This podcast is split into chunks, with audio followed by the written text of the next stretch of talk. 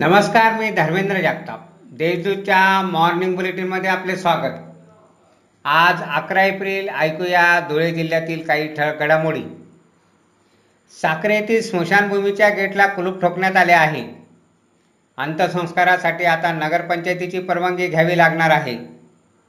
अन्यथा कायदेशीर कारवाई करण्यात येईल असा फलक लावण्यात आला आहे. शिरपूर तालुक्यातील वाघाडी येथे अठ्ठावन्न वर्षीय व्यक्तीने राहत्या घरी शनिवारी पहाटे गळपास घेऊन आत्महत्या केली. आत्महत्या केल्याचे कारण समजू शकले नाही. परशुराम धुडकू भदाने हे मैताचे नाव आहे. धुळ्यात शनिवारी लॉकडाऊनला चांगला प्रतिसाद मिळाला. धुळेकरांनी बाहेर न जाता घरातच थांबणे पसंत केले. तर व्यापाऱ्यांनी त्यांचे व्यवहार बंद ठेवले. प्रमुख रस्त्यांवर सन्नाटा दिसून आला.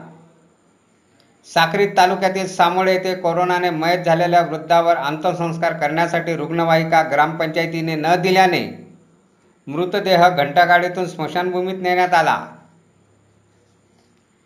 शिरपूर तालुक्यातील बोराडे येथे शेतातील गोठ्याला आग लागली. या आगीत दोन बैलांचा होरपळून मृत्यू झाला. तर शेतीयुक्त साहित्य व चारा जळून खाक झाला. यात साडेचार लाखांचे नुकसान झाल्याचा प्राथमिक अंदाज व्यक्त करण्यात येत आहे. धुळे येथील कृषी उत्पन्न बाजार समितीमध्ये शेतमाल खरेदी विक्रीचा व्यवहार अनिश्चित कालावधीसाठी बंद ठेवण्याचा निर्णय घेण्यात आला आहे. तर मंगळवारी भरणारा गुरांचा आठवडे बाजारही बंद राहणार आहे. धुळ्यात काही दिवसापासून दूषित व पिळसर पाणीपुरवठा होत असल्याच्या तक्रारीमुळे जलशुद्धीकरण केंद्रांची सफाई करण्यात आली. तसेच जलवाहिनींना लागलेली गळती दुरुस्त करण्यात आली.